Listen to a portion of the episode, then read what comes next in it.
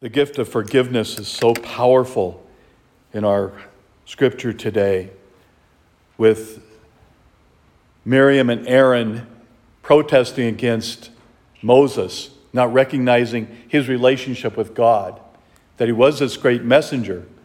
And yet they see all the negative things. They don't see any of the power and the glory that God has been given to him. So they begin to protest. How can God do this?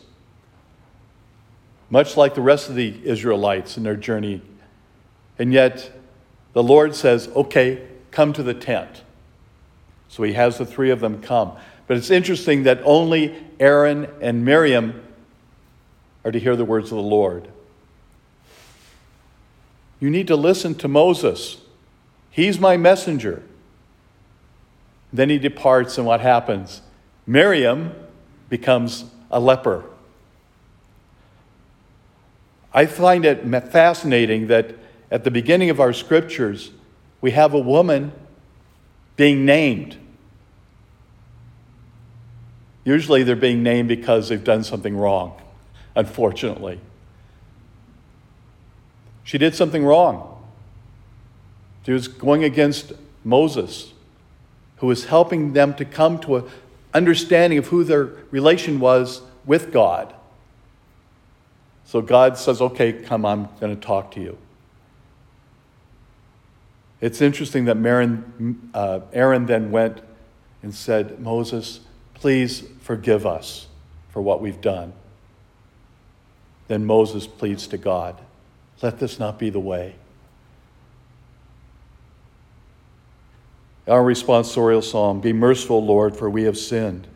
I, that's a powerful response because we have sinned. And we need to be able to recognize our own sinfulness and turn to the Lord and ask his forgiveness. That is one of the great gifts that the Catholic Church has is the ability to go to reconciliation, to be forgiven of our sins. That the Lord is there to give us his blessing and his grace to be able to go forth and live a better life. As Jesus with the woman caught in adultery, go and sin no more. That's our calling, to go and sin no more. We are weak, we do sin, but we can always come back to God. He never abandons us. And that's what is so powerful in our gospel. Here's Peter, the one that's willing to take a risk. He's never afraid to take a risk, but often he finds himself in trouble for doing so. He gets out of the boat and begins to sink. Lord, save me. We all need to say that once in a while. Lord, save me. I'm not perfect. I need your help. May the Lord help us to recognize we are children of God, and we can always rely on God to be there to give us what we need when we need it.